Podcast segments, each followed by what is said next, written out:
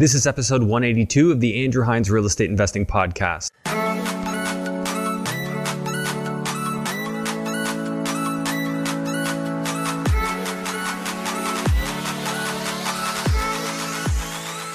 Welcome to episode 182 of the Andrew Hines Real Estate Investing Podcast. Today I have Jake Novis on the show.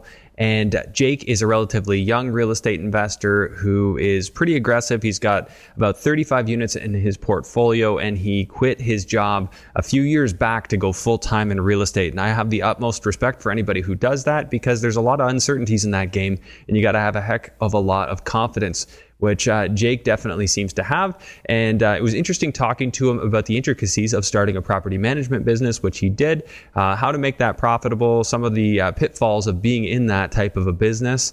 Uh, we also talked about the various different partnerships he has, how he structured a VTB on a couple of properties that he did in Alliston, and uh, how he's making those numbers work, as well as his new endeavor into uh, being a full-time realtor in addition to a real estate investor. So Jake's a guy who uh, he's not making any excuses. He's pushing hard towards his goals. I think a lot of people can get a lot of inspiration out of that. Uh, quick reminder if you're new to the podcast, going all the way back to episode one is highly recommended. We've had so many great guests on, and uh, you can glean their wisdom and uh, apply it in your own investing endeavors.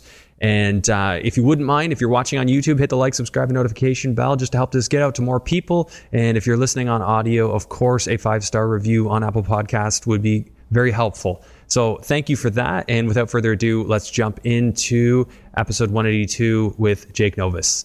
Hello and welcome to the Andrew Hines Real Estate Investing Podcast. I have Jake Novis on the show. Jake, I've seen your posts and Instagram stories for years, but uh, never actually talked. So here we are. Thanks for having me. Big fan of the show and uh, grateful to be here. So look forward to it. Yeah, awesome. So I know you're busy in real estate. Obviously, I see the uh, the Airbnb posts, mm-hmm. um, but I don't know what all you're up to. You just told me off camera you're a realtor, which I didn't know. And uh, but tell me the story.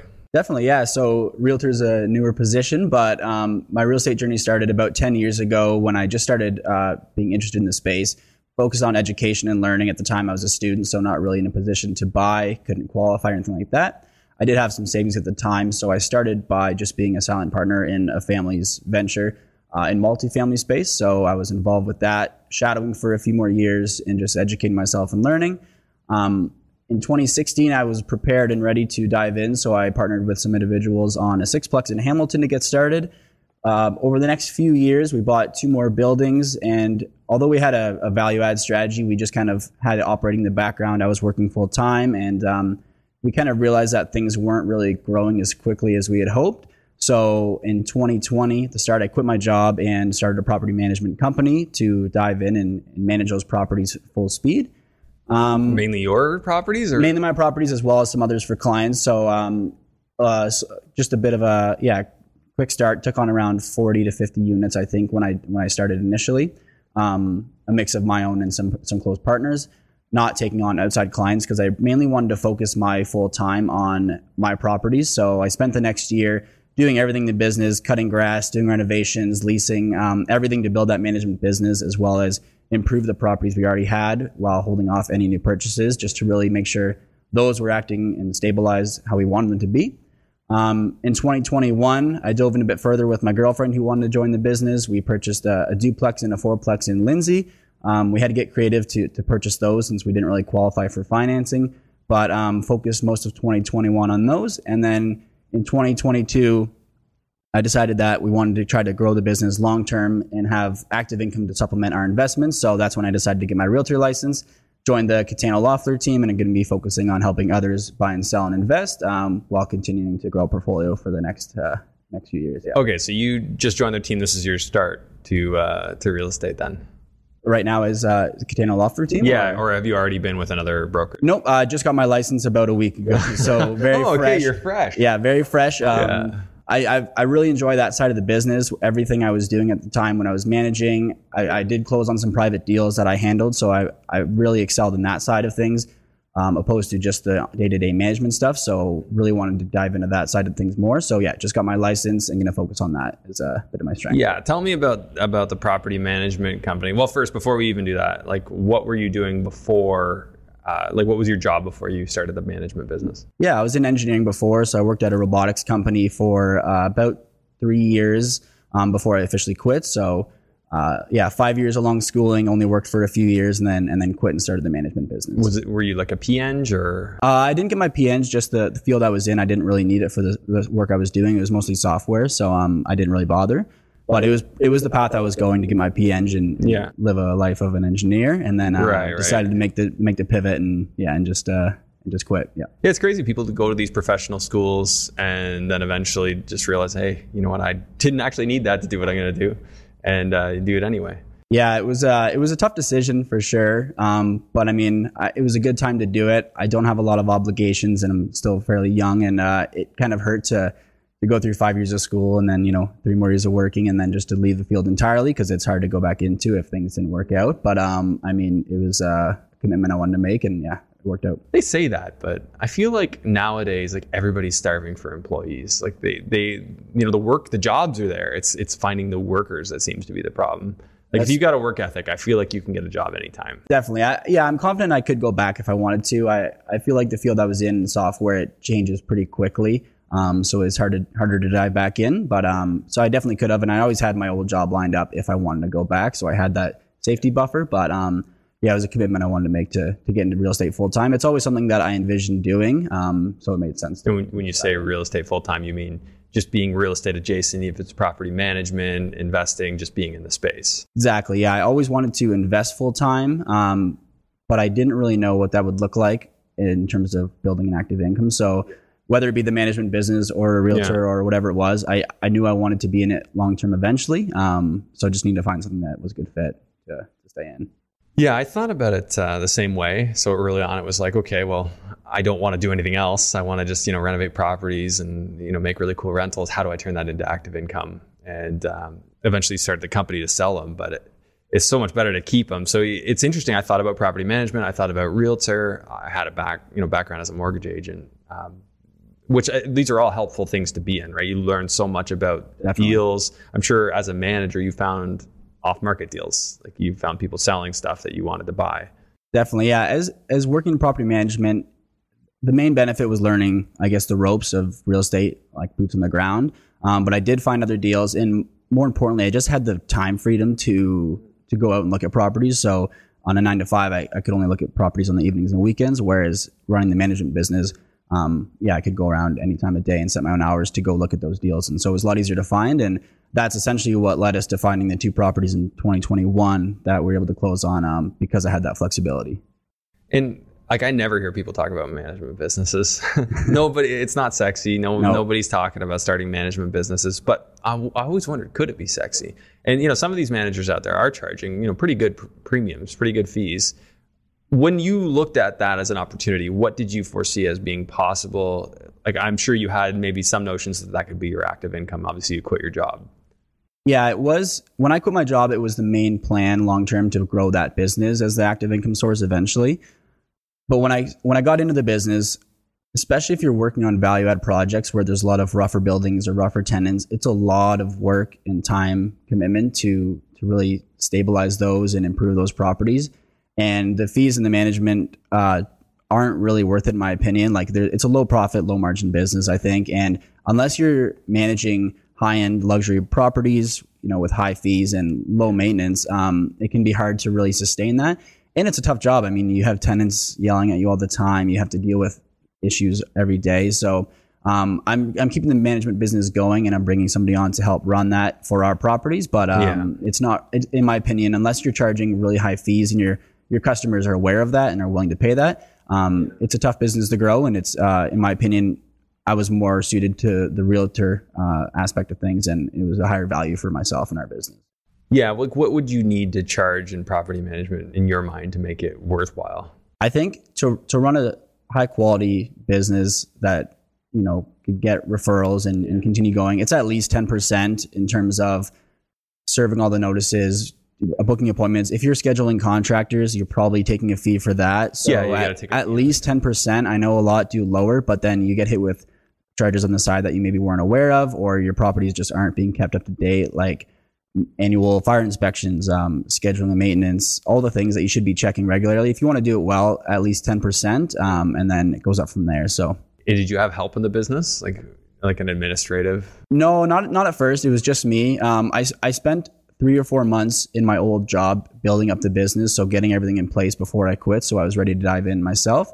More recently, my girlfriend Lauren has joined me in the business full time, so she's helping with a lot of that stuff and is taking that on while I switch gears into the realtor business. Um, so she's handling all that stuff now and and helping me grow that. Okay, so yeah, I think the biggest thing, like, like you're pointing out, it's it's a heavy administrative job.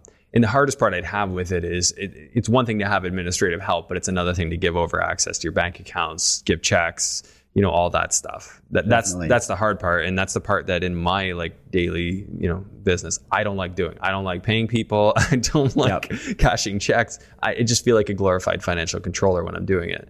Definitely. But it's a needed thing. Like you, you know, it's part of a, a business that you need to do. Yeah, I, I, I thought of that when I was initially thinking about handing things off. So I started building up the systems with just you know password sheets and secure logins and separating everything into SOPs that somebody could take over and I could be comfortable with.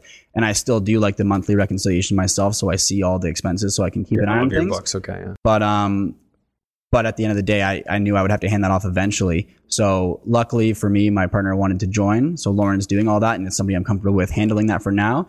And now she's getting the experience of going through all that and seeing maybe what I was missing or where some weak points could be, so that she can improve on that. And then one day hand that off to somebody as well. So it's definitely a scary thing to hand off the bank accounts and Yeah. some you know some major uh, responsibilities. Um, Yeah, I'm wondering if it could just be streamlined like once a week you do all payments or something like that or on the first or second of the month you do like all receipts or something like that where you have somebody else that organizes everything and gives you a list pay the following It definitely could be. And I mean, we don't work that out right now in that way, Yeah. but actually just think about that.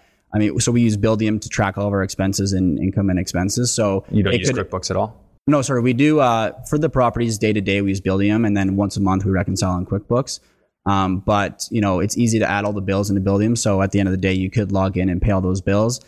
One thing I like to do, just for preference of our business, is I, I like to pay all of our contractors, especially the smaller ones, same day, just to get the highest service. Because over the past two years, it's been incredibly difficult to find work or to find workers and to find good help. So I like to keep them happy. So, um, but it could definitely be a weekly thing that you could you could get. into. yeah yeah i switched to that like because i think paying within the week is still fast Definitely. in contractor standards right a lot of people want to go to 30 days although that's getting harder to do but especially on new construction like 30 days is expected some people go 90 Yeah. Um, but yeah, with these smaller contractors, it's yeah, difference between them showing up and not showing up a lot of the time. And uh, I have like people who like they just won't show up until I pay their last bill, even though it's only been two days.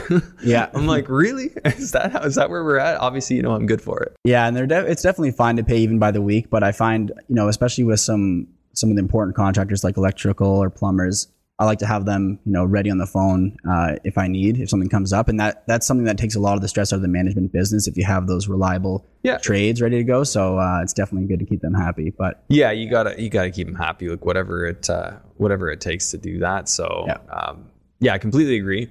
So I mean, the reason I ask all this is because I I feel like there's got to be a way like to, to automate property management to a degree because I see on the other side of it when I've gotten my properties working well, they're actually extremely low management, and then that's where you can really start to enjoy that if you're getting well if you're doing 10% you're getting you know say a $3000 duplex uh, like rent. Like well actually they'd be even like 3500 uh, top and bottom right together? Yeah, yeah, roughly. um, so that's $350 a month are you would you be doing leasing fees on top of that Yeah, so leasing fees I typically would add on top because it's I mean I, I do a lot of work in leasing in terms of vetting tenants and making sure I get top rent, top dollar and, and the best tenants. So um, it's a service that I would add on top, usually about a half month's rent though. Um, so it's not quite as substantial. Um, but yeah, I think I would add that on top and then it it could definitely be a business that could be profitable and well worth running. But just the way I found is the amount of help I would need, it kind of just pays for the help or pays for the workers to do that, and then also the administrative fees that go along with it. So if you scaled it and grew it, um, the, I guess the profits for the amount of work to scale, yeah the time spent building that business out would be much better yeah put into something that's a higher value. which i think is why not, not a lot of real estate investors are doing it Yeah, definitely, and it's it's why I think it's hard to find good property management as well because it, it's an easy job to get into in terms of you can just start. Like there's no licensing required in Ontario, but um, so anybody can really get into it. But it's hard to. It's I guess somebody really wants to put in the time to grow it. to be large.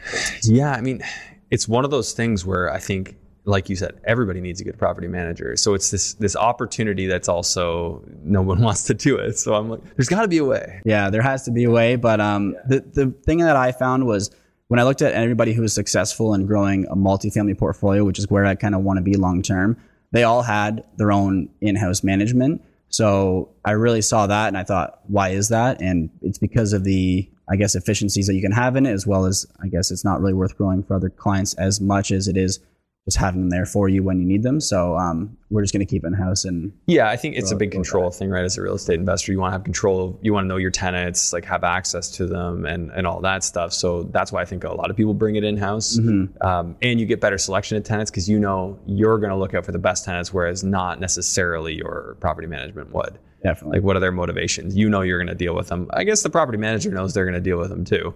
Um, but but they might be more inclined to just get somebody in at a lower amount because it doesn't affect them nearly as much as it affects you. Yeah, and I mean that's probably the biggest reason that I I wanted to start the management business myself and have control is because when we first started, I mentioned our, our buildings weren't really growing as quickly as I wanted to, and I didn't find out until I took over that the initial manager we had in there was putting bad tenants in at a discount to get them out of their properties. So it was really just hurting our business. But when you're the investor, you're not there every day. Yeah. You don't really see that. You don't really know what's going on. So it's for me, it was to keep that control, and uh, I think it's really important to know exactly what's what's going on in your properties. What's going on in your yeah. properties? Yeah, I, and I've shared this story. Like when I like, you know, cut ties with my old property manager. Like I didn't even have my my tenants' contacts. Like I had nothing. Right. Right.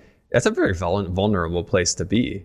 And they were doing everything's good until it's not. Right. Yeah. So you can you can you can do things that way, but then that could blow up in your face. And that sort of blew up in my face a little bit. I recovered, but Yeah. uh, yeah. it it's a lesson learned though. yeah, it gave me it gave me like one more incentive to okay, I want to take more control of my business. Yeah. And there are plenty of investors who, you know, have always outsourced management and it goes It goes very great, well yeah. and it's great. But um yeah, it's just another risk and uh Yeah. more control is, is always There's nice. there's things you can do, right? There's a there's a nice balance where you can have your finger on the pulse and say, "Hey, you're my manager, but I'm going to need the following. I'm going to need copies of these, you know, keys, whatever." Yeah, I think just reviewing more regularly. Like I wasn't re- reviewing statements in depth each month when I had the management. So, you know, large expenses were going through that maybe shouldn't have been or things like that. So still just keeping an eye on things. And at the very minimal, min- at the very minimum, just learning the business anyways, like learning how to lease or what should be involved in management. So you, you know what to check for. I feel like it's invaluable experience. Like what you've done has it's going to like shape the way you invest for the rest of your investing career. One hundred percent. I thought I knew everything about investing going into it, and then I realized I knew nothing compared to uh, being on the ground and doing everything, dealing with the tenants, doing the maintenance, um, everything, learning how to run the business. Uh, I guess personally. Yeah. Be cool if there was a survey program where you could go work for a broker for a while, work for a realtor for a while, work for a property manager for a while. That would be like you would- fantastic. and a contractor for Yeah. a while. You'd know it all. You'd Like, be the best investor there is. yeah, and an appraiser. Okay, yeah, just about it's like a five a five stop uh, survey program. Man, you'd you'd have it down. yeah, exactly. Um, okay, so very interesting that you, that you did that. I know another guy who has a property management company. I think he's still doing it, and it's um, there. There obviously is a way to make it work, but I hear you. Like you, you look at your time spent and say, is there not a better way that I could just focus this time on finding properties, Yeah. which you've done, and now that's going to yield far more, or I should Yeah. yield far more in the long run. Yeah, when I looked at the time, I would have to commit to say, I think when I looked at growing the management business, I wanted to get, say, to 80 additional units to afford to bring on another employee that would be scalable. And then I looked at the time required to get to that point, And if I just spent that time looking or building my own portfolio, it could be much more valuable. So, Yeah. Yeah, unless you already have uh, like the whole people and systems built out, it's already there. Like, Yeah. Which maybe you're getting to that point now with the management company. Do you want it? Are you planning on just continuing it as it is, or are you planning on like winding it down? um, I'm just going to continue it as it is uh, to, to manage mine and my partner's portfolios. Won't take on clients, but um, just going to keep it running and uh, just uh, to cover what we need. So basically, self management. Self management, yeah, 100%. and do you, you don't have any other clients right now? Just your partners. Um, I just just family and friends that have properties that needed help, so I manage theirs as well. Um, but that's about it. Yeah. Okay. All right. So, what about the prospect of Airbnb management? Because I know you're doing Airbnbs. That I know a lot of people are charging 25% for, which is much more attractive overall. It is, yeah. So Airbnb management is much more involved, and so I think that fee is totally fair. Um, I like we operate our own managed Airbnb, so I'm not taking like a big fee for that just because it's our own Oh, property. yours, yeah. Um, so I'm not doing that for others. It's something that we considered, but it's uh it's a it's really a hospitality business, and it takes a lot of time to do it right. And um, I mean, in terms of growing that side of things, it's not something I would be doing. Um, we just again manage those for ourselves. Um, but I spent a lot of time setting up the Airbnb business ahead of time that it would be as hands off as possible. So systemize everything, automatic check in, and things like that. So it's honestly not too much for us to take on. Um, but if you're doing larger vacation properties, um, yeah, the fees would be quite a bit higher for that because there's a lot more involved to be there every day. And Do you just have the one, the one Airbnb? uh, we have one operating right now, and we're adding two more. Um, should be wrapping up this week, so we're taking those over as well. Yeah, You're taking them over. we're not taking those over, but we're just getting those going as well. Yeah. So these are purchased properties that you own that you're you're just running it. Yeah. So the one is uh, just I'm partnered with my girlfriend Lauren, and the other one is with her and my brother Chris as well. So Okay. So what do, what do you what does your portfolio look like right now? Like what do you what do you got going on? um, around 35 units or so. So with the few buildings in Hamilton that we started with initially, um, I did buy a condo in Waterloo when I as soon as I started my job, minimum percent down uh, or five percent down, and lived in that for a little while. And then my partner Lauren and I purchased the duplex and fourplex in Lindsay. Um, that was in 2021 when we were a little uncertain of where things were going. Yeah. But a lot of things you talked about in the podcast honestly helped a lot. Like purchase for the uh, the cost of building, buy in a rural area, um, all those things like buy with extra land. So we found a couple great opportunities that came up out there. So we purchased those two, and then along with my brother Chris, we purchased a fiveplex in Fenelon Falls that we're going to convert a couple units to Airbnb as well. Fenelon Falls. It's just north of Lindsay, so it's a, Oh, it's a okay. cottage town. Yeah. Yeah, I'm just looking at Lindsay because that's quite a ways away. Yeah, so all of 2021, we were essentially driving there on weekends to renovate that one ourselves, and it's a long drive. I can Yeah, a long way. So do you take the 407 or? every time. Yeah, I'm, 407. I'm originally from Lindsay, so I know the area well, and so I was always going back there anyways. But um, yeah, we, we drive back there on weekends uh, to work on those places. Wow. Okay, so now you've got is that managed outside of your portfolio or? No, we handle those as well. Since I'm from the area, we have a lot of good contacts. It's pretty easy to manage. It's kind of one of the reasons we were comfortable going that far. I probably wouldn't have gone that far any other direction, but um, knowing the area well, having a lot of contacts there, it made it easy to, to manage those. And so we still manage those. And my brother has some stuff in Peterborough. I manage those for him as well. So Really? um, yeah, wow. Okay, and you're Cambridge, you said. yeah, currently in Cambridge. Yeah. Yeah. So that is let's see. Right now, two hours and 17 minutes to get over there. Yeah, last weekend it was about four hours, but we take the 407 usually. And uh, Oh man, yeah, I can't handle that drive on the on the east side of Toronto, which I know. Uh, Quentin D'Souza, when he comes over here, he complains. He's like, "Yeah, Yeah. I'm not driving over there." Yeah, I don't we- blame him. Like driving from like Oshawa area over this way is yeah, I've become used to it. But uh, again, yeah, we take the 407 quite a bit to make Yeah. it worth it. Yeah, rack up a nice bill on that. I'm sure. definitely. But uh, it's worth it. So those long weeks where we were working, you know, every weekend in Lindsay, it's uh, it makes it easier. Okay, so you got, you know, 35 units spread out over, you know, a lot of different areas. You said you had some stuff in Hamilton as well. Yes, Hamilton as well. Yep. Okay. And then yeah, I uh, saw you. I saw you posting stories about it. It was like row houses. That is that the one you were telling me? Uh, so there's uh, two buildings, just no, just two buildings in Hamilton, a six and a nine unit. Um, so just simple apartment buildings. Okay, private buildings. purpose-built. You put air conditioning on them. I think you were showing. Yeah, on all of them. Yep, yep. And then um, we do have a sixplex in Cambridge as well, where I'm actually just living in one of the units, and then I have my condo in Waterloo as well. So um, I'm mostly in those areas, working those units. In the Hamilton properties, we had I think ten or so, ten or more units turn over in the past couple of years when I was taking them on. So I was there every day. So mostly focusing on Hamilton the past couple of years. Okay. Now you're changing gears, obviously, uh, being a realtor now.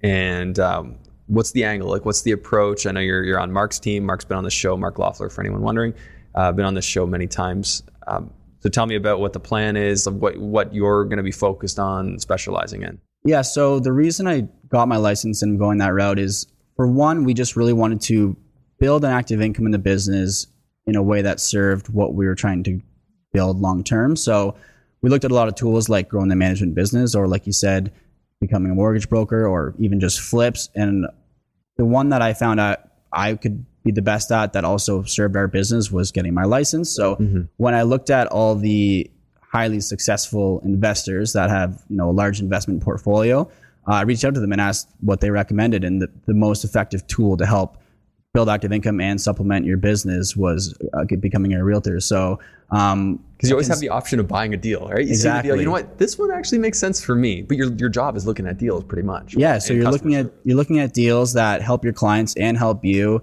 Um, and you just have access to a network, to every everything that's really involved with growing a large multifamily portfolio, which is where I, my long term goal is.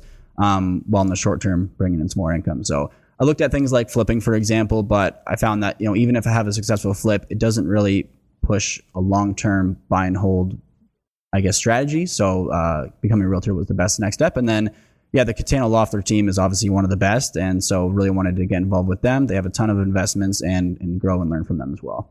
Okay. And is that an arrangement where they'll be, because I know Mark gets so many deals he can't even handle uh, coming to him through his show. Definitely. Like, will yeah. you be working on stuff that comes in? It's, know, it's a bit of a mix. Um, for now, I'm just going to be working on my own projects and strategies uh, just to get familiar with the space. And then um, as I grow, I'm sure that it will kind of uh, lean that way as well. But um, for now, just being involved with the team, so learning from experience and just being involved with the office and you know seeing how they how they handle deals, what they do, what their process is to help me, I guess, serve my clients better. And then um, I'll be working with my own clients at the start and then hopefully, I guess, transition to that as well.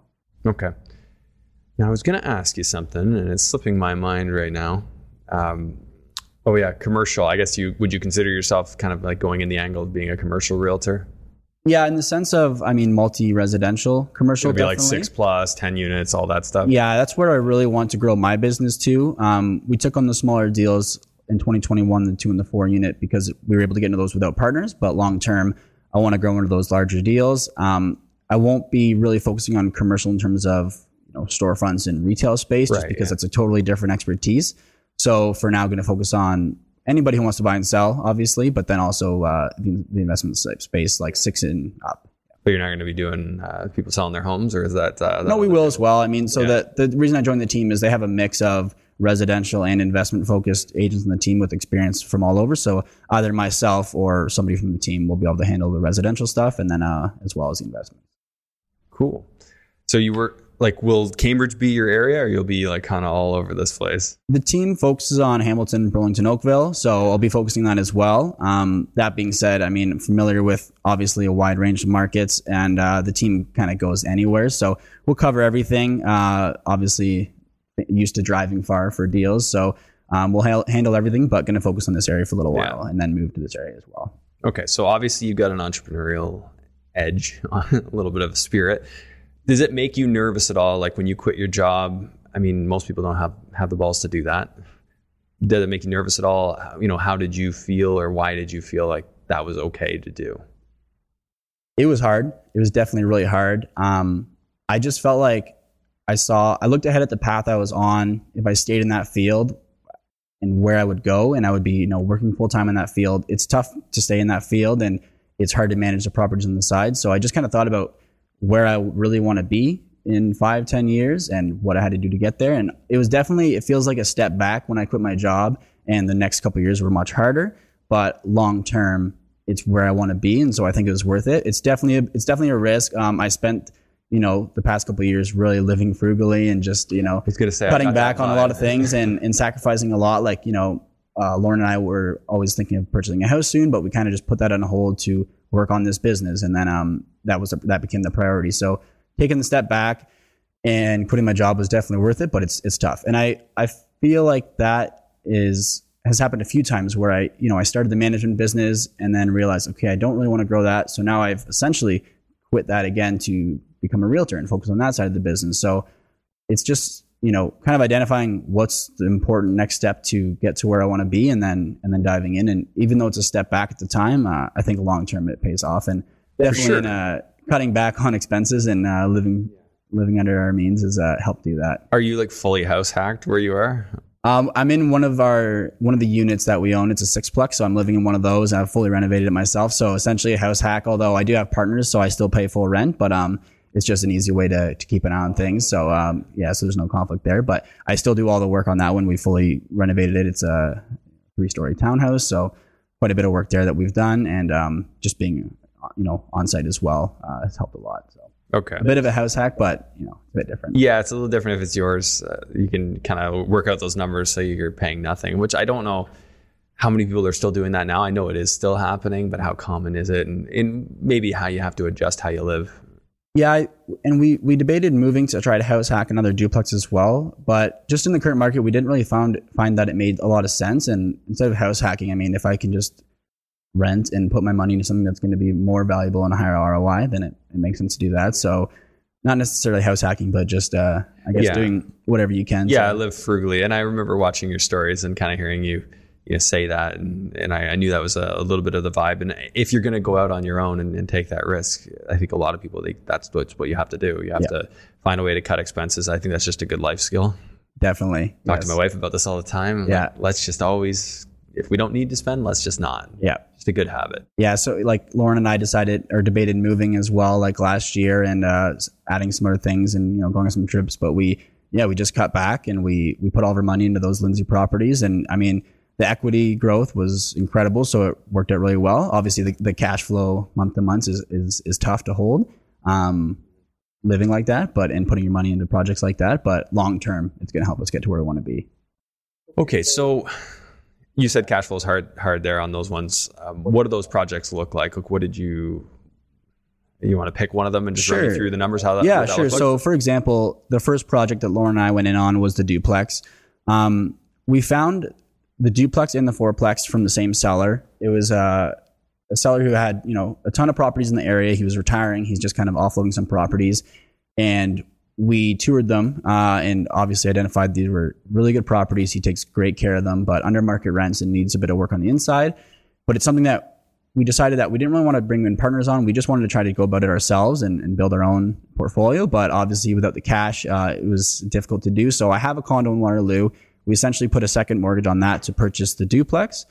Um, but then when we were going through the closing process for that, we realized that we couldn't get financing. Well, we kind of knew ahead of time, but um, how it ended up working out is the seller he didn't really want to sell all of his properties at once because of the capital gains, Yeah. obviously. So we kind of told him, okay, well, you can sell, you know, these two properties this year if you do a VTB. So we negotiated with him a VTB. He initially wanted to go to 60%.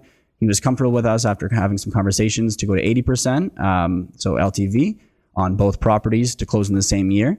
Um, and we really wanted to push those deals to close in the same year just because we kind of saw where the market was going and they were both great deals and we didn't want to lose out on them. So, um, yeah, we took some private money on my condo to purchase the duplex and then um, as well as some additional private money to close on the fourplex. So highly leveraged at the start, which was difficult for us. Um, that's why we really cut back expenses Yeah. to, to hold those. And then we focused the next year on renovating that duplex, one of the units in that, which is now an Airbnb. And so the additional cash now from that helps hold the other property, um, which is kind of helping us balance those two out. And um, and now we're in a good position to just kind of hold those and let those ride. And then the fourplex, the reason we really liked it is it's on a double wide, double deep lot. And one of the things you always preach was, you know, buy extra land. So we're starting the process of looking at how can we either sever that to build or even just to sever to sell off because there's a, you know, the fourplex is just on one side and um, which is the reason we liked it. So, um, but yeah, highly leveraged to get into those, which is one of the reasons after we bought those, we kind of put the brakes on and, and did a lot of the work ourselves to just uh, to get those up to speed. yeah, just get them going. I mean, sometimes that's that's what you need to do to get it moving. Yeah. At least to be there on site every day, um, so you can drive it forward. Um, what did you buy the duplex for? Uh, so we purchased that at 370. Okay. Yeah. And um, what kind of investment did you have from a construction renovation standpoint? Uh, so total reno and holding cost was around 100,000. I think 110 it came to at the end of the day. okay, so and at- for at the about time, I- 480. Sorry? And for about 480. Yeah, exactly. And what what kind of valuation did you get on it? So that one appraised for 750 uh, in May of, yeah, just this past May. Okay. Um, yeah, so, And you got 80%? Or you So that's get, the thing Can't with- get the financing yet. sorry? Can't get the financing yet. Can't get the financing. Um, well, actually, we can get the financing through B lenders, but the, the thing with the seller is so he was really against selling both those properties unless they were um, large VTB so that he could defer to the capital gains. to capital gains. So we had 80% VTBs on both of those. And after one year, this property had kind of stabilized and we, we really wanted to refinance at least one of them because uh, it's at a 6% interest only rate. Obviously, that's pretty high to hold. So we, we can, you know, we have uh, just kind of had a conversation like we'd like to pay out at least one of these. He was a little hesitant because he's going to get hit with the tax. So we said, okay, we'll give you an extra 10 grand to cover, to split those costs with you. So we actually refinanced the fourplex the year after because its value had gone up as well. We did a bit of work there, and um, just we chose that property instead because we could get more out of it because the value is higher, and then we kind of use that as a bit of a refinance to help things out. And for now, we're just going to hold the VTB on there. Um, we actually sort of refinanced his VTB. We asked him, we asked him to increase it to basically Oh, get, yeah. our, get our initial cost back, and he did. Yeah, he saw that we put about a hundred grand into it because we, tour- Yeah. we toured the property with him. And so he was comfortable with it. He gave us an extra hundred thousand, um, amended that mortgage, and that kind So of So still at six percent. still at six percent. And That's then, awesome. um, yeah, so basically, you're just going to hold that for now because because Yeah. it makes sense and it can hold the other property. And it was a little, I mean, it's tough because we obviously could refinance at least his entire portion out at a lower rate. But at the moment, he has a lot of other properties in the area. We have a good relationship with him that we'd want to work with him on in the future. Oh, that's so awesome. we're just, you know, mutually holding that with him for now because uh, we've agreed to it and just going to keep riding that one out.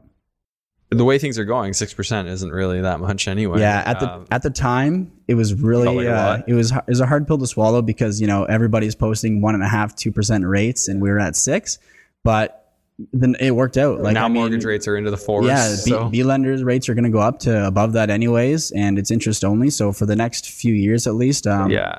it's you know it makes some money off the Airbnb and it's uh it's in a good position. So one unit's Airbnb, the other unit's rented regular. Yes. Okay. What do you average uh, monthly rent across the year? Do you figure? The the long term tenant was well, she was initially at a thousand when we took over, but we we upgraded some stuff in her unit as well. Um, put in air conditioning, did some other things. I think she's up to twelve fifty now. And then the Airbnb, we average after paying cleaning and added utilities, things like that, around twenty four hundred. Whereas if you didn't do it as an Airbnb, you would make what? I think probably around eighteen hundred. Um, the rents in Lindsay are really hard to estimate because there's such a limited supply, but uh, so we could maybe push it. But I think that was kind of what we ballparked Sure. into it. Okay. So on that one, what are your uh, annual taxes? taxes uh, I want to say are twenty five hundred, something around there. All right, not too bad. high, but And then insurance wise, uh, insurance is twenty six hundred. and uh, okay, so maintenance. Maintenance is very low because so we've got basically a new roof, new furnaces, new AC. It's it's it hasn't really been anything, but I mean whatever you Oh, yeah. We'll, we'll put in a reserve there, Yeah. so I'll put five percent, which is twenty one hundred a year, which is not that much. No. Um, utilities wise, are you paying anything? Um, we pay water and uh, the upstairs utilities. So I'd say about half the utilities, um, Okay, so if water, it's like one hundred and fifty or two hundred a month. something like that. Yeah, with the Airbnb, it definitely varies. 175 but, um, times and then the gas and hydro for that unit as well. twelve. Oh, okay. So what do you figure annually you're Um, into everything? gas maybe a hundred bucks a month hydro i kind of say a hundred bucks a month for everything just Yeah. safe bet So another two hundred bucks times twelve. So, so you're about forty five hundred across the year for all utilities. Does that sound high? yeah it definitely sounds high but So uh, thirty five hundred maybe. probably yeah more or less yeah All I think those yeah, th- but, I think that's a reasonable ballpark. Um, okay, so management, you're self managing. Yeah. So I'm just going to leave like 1% in there for like your basic expenses. And landscaping, anything? um no actually the tenant that is the long-term tenant does the landscaping we do pay snow removal though so 400 bucks a year maybe something like that the small, Oh, small driveway nice. Okay. maybe 500 then- yeah. But uh, okay, so I'll put 500 for that, and then just like a $500 miscellaneous. And okay, so your cap rate on that looks to be about 4.21, which on your 6% mortgage, let's see how that looks. Probably still pretty good. Is that negative? You have negative cash flow on that one now? um close to even i mean i, I think my numbers were around 200 Is that the one? month. That's the one you refinanced? Like you did get no, it- that one. That one has did the high increase interest. that. So, um, no, not that one. Or Oh. sorry, that one he he did go up on the mortgage. yeah, he went up to to six hundred thousand. Four hundred. Sorry, just four He went. Oh, he went up to four hundred thousand. okay, so let's see here. Yeah, we we decided to just keep that one low. Um, going into the current market, it was a little risky to be highly leveraged, so we're just keeping it at that for now. Yeah, I'm just trying to see. Oh, yeah. Here's what I was doing wrong. Okay, so yeah, it looks like you would have about five hundred and sixty dollar cash flow, around five hundred, something like that. Yeah, we, we kind of estimate that, um, which works out well because so the other property, um, because we bought it with some private money, it has actually about negative a few hundred a month to hold that. Um, So so they kind of they kind of balance out. Yeah. Yeah, and this is one of the things I used to talk about back when because people would say, "Well, you never buy you know negative cash flow. You can never buy in Toronto." I'm like, "Well, first off, big deal, but um, it's okay if you have another property that covers it, right? Then you're not paying for it out of pocket. You Yeah. know, another tenant is paying for your negative cash flow. Yeah, and there's a couple things like there's that which is can it carry it with another property, which um, which is great. But then also, I mean, the value add in the other property. So there's a few units that are you know in total a couple thousand under market rent. So if we have a single turnover anytime soon, we're going to be above water again. And then with that double lot, we're really just uh, I guess in the long term play, it's worth Oh, yeah. that for sure. I actually just released an episode. I don't know if you heard it, the Dan Illis Yeah, one. I did. Yeah, I it's love a, well timed, right? Because Yeah. it's the same the same idea, and he's just uh, you know he's got his checklist. That this is what you got to do, what you got to look for, and um, there is definitely a lot of money to be made in that.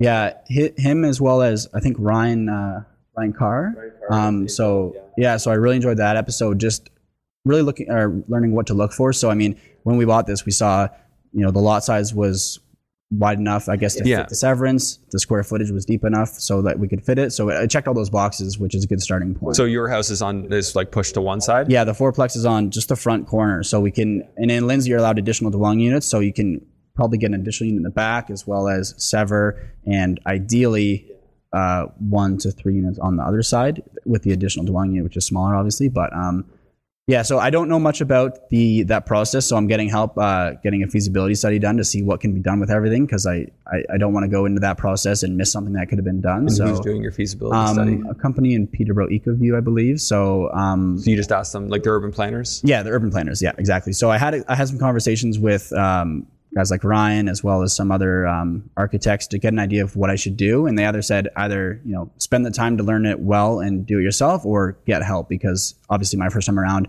I want to focus on my realtor business, and I don't really have the time and energy to put all my time to that, that and I don't want to mess that up. So getting a professional opinion on on what can be done there, and then whether we just sever and sell that off or or do something with that, we'll we'll figure out. Yeah, I mean, I think at the end of the day, as long as you can get it done and at a reasonable price, if you get an agreed upon, hey, this is what this is going to cost to know if it works. I mean, like people like Carmen, like she pays big money to assess a property. Right. But I mean, the ones that win win so big that it's all worthwhile in the end. Right? Yeah, yeah. So it's a totally new space for me. That's why, yeah, I got a, a planner to help out, pretty much figure out what can be done and what the cost will be, and then we'll, we'll make a decision from there. So how wide is the lot? I think it's 80 feet, uh, roughly, and then 190 deep. That's that's a good Yeah. that's a good lot. Yeah. So so hypothetically, it could be forty and forty. Yeah, the, I think the minimum is high 30s. So yeah, the it could be So you're already conforming then for use. yeah, the only so the the width is conforming, the depth is conforming because it's so deep. The square footage for a building with an additional dwelling unit is conforming. The only issue right now is our parking's on the other side, so we'd have to get I think a variance of some sort to bring the parking to the backyard on the existing lot. Um, And you're not allowed to have parking in the backyard. I think I think we can, um, but I think it depends. So a lot of properties in the area have that, so I think they'll use that as a case study. Um, I hope at least, and then uh, see what we can do. I'd be interested in seeing how it works because smaller towns, my experience dealing with their municipalities, like their their government office, is they're a lot more uh, fly by the seat of their pants. Like they kind of they kind of make decisions. Yes, it's in line roughly with with the higher up you know uh, laws in Ontario. Yeah. but they sort of apply judgment a lot more than strict rules. Yeah, I, I would believe that, and I've I've only heard bad stories about dealing with this one and this municipality. This, so this municipality, yeah. so that's the re- one of the reasons that I want to get professional help as well because I find that, or I've heard that if you kind of go the wrong way with it, you get shut down pretty easily. So you start to hear those stories and their reputations, but um, you know, like Welland, for instance, always heard that they were just open for business, ready to go, Right. approving everything, and then St. Catharines the opposite, like just Oh, really right. hard to work Yeah. with. Um, so yeah, I mean, it's good to be paying attention to that, but I also think that's an opportunity when others run from it, right? yeah, I mean that's exactly right. So the few people I reached out to said it's impossible or good luck or don't even worry. So I said, okay, let's just Yeah, try. sounds like an opportunity. Yeah, let's just see what happens. Like if they say no, Yeah. then you know we may have sunk a few thousand or five to ten, whatever it is, into that, and then it doesn't work out. But I mean, if it, they say yes, then it's going to pay off really well. So, um, and then if that goes well, the other properties that this seller has, I know have a lot of land as well. So it's definitely something that we'll use going forward as well in the area to to continue on that path if it works out. Yeah, yeah sounds like you've made, made a good contact. Just keep paying him on time, and he'll Yeah. uh, hopefully give you more mortgages, sell you more properties. That's the idea. Yeah, we just try and keep a good relationship, and that's paid off in every aspect of business. But um, with this one in, in specifically, yeah. Okay, so Jake, what are you excited about now? Like your next venture, the next property acquisition? Like what's what are you setting your targets on right now? My biggest focus for the next at least year or two is just in the realtor space. Um, our properties are doing well, and kind of you know we're in a good position to have Lauren kind of handle those in the management space. So she's going to take over the management business, and I'm just going to dive uh, dive into the realtor business. So um, helping others invest, helping everybody navigate the market, um, learning and growing from Mark's team. That's going to be my my biggest goal in the next year or two, and um, try to grow that network and those connections uh, in the realtor business to then also plan how we can grow in the multifamily space long term as well, where I see, I see us going. Yeah. Okay. So, what do you think about kind of the direction of the economy? How will you change your approach, knowing that it looks like recession is? Well, I mean, I would say it's inevitable and un- undebatable at this point. Yeah. Um, so, how do you adjust? Do you see a point of adjusting? You know, where are you going to focus your energy as an investor, knowing knowing what's happening? I, we've considered kind of looking outside of Ontario, but just personally, like we have a competitive advantage here just because I've I know it well now, and I want to stick to what we know well. So I'll help clients all over Ontario, but I'm just going to stick to Ontario um, and and do what we can here. Obviously, yeah, it's going to be difficult with the with the economy, but I mean, with rents continuing to go up and less people in the investment space, I mean, I'm sure there will be opportunities. So being a realtor and being involved with the day to day, I think is going to be a huge advantage to serve me and clients to find those deals that still work and uh, continue to grow that. Because I, I think long term, I mean, uh, it's it's a great business Yeah. to be in, and uh, it's where I'm at now, and yeah, where we want to keep going. So Yeah, I think for the interim, like a lot of people who would have bought uh, may rent.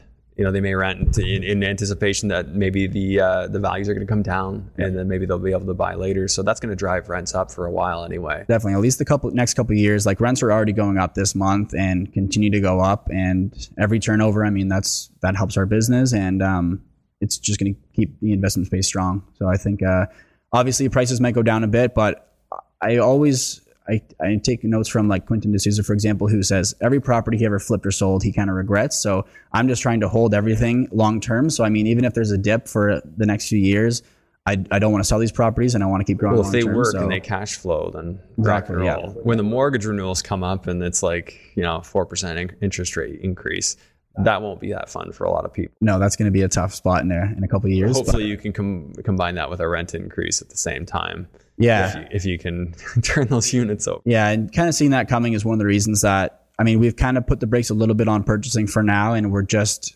I'm just going to focus on my realtor business to help buy and sell and help out clients because you know for example like our those properties were highly leveraged, and we just want to kind of coast on those for a bit while I can grow that income, and then if that happens in a few years and our renewals are up, uh, hopefully either I can support those or obviously the rents. The goal is the rents are up and uh, we'll support those as well, but just kind of Yeah. playing it safe on both sides.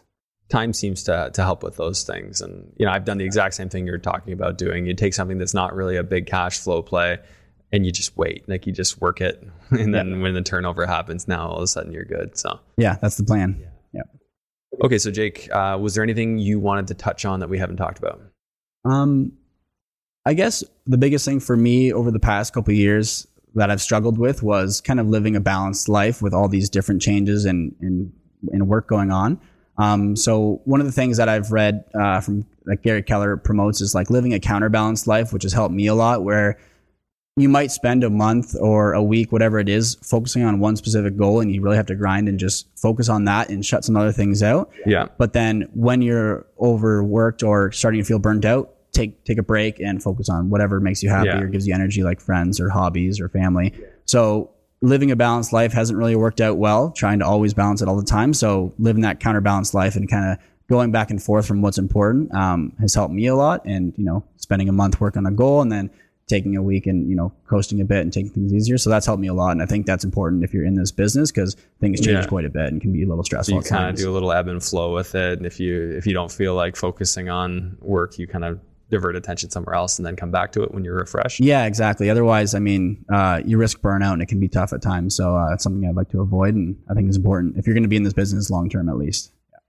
Yeah. yeah, I agree with you. And like for instance, if, if you need to sleep, sleep. Right? Yeah, and then come back when you're refreshed. Yeah, yeah, I definitely uh, definitely can resonate with that. So, where do people reach you and find you? Um, Instagram is probably the easiest, Jake H Novis, or um, I guess I'll include my email in the show notes as well and phone number. And then um, check out the Catano Loeffler Realty Services website as well because I'll be working with that team now, so you can check them out. Um, if you're looking to buy, sell, or invest, we're uh, we're happy to help out. Yeah. Okay, cool. Yeah, send me that the details, and I will include them in the show notes, and, uh, and we'll go from there. Will do. Thanks so much for having me. Thanks for tuning in to today's episode. Please make sure to share this episode far and wide. Help it help more people. I really appreciate you tuning in. I'll see you on the next one.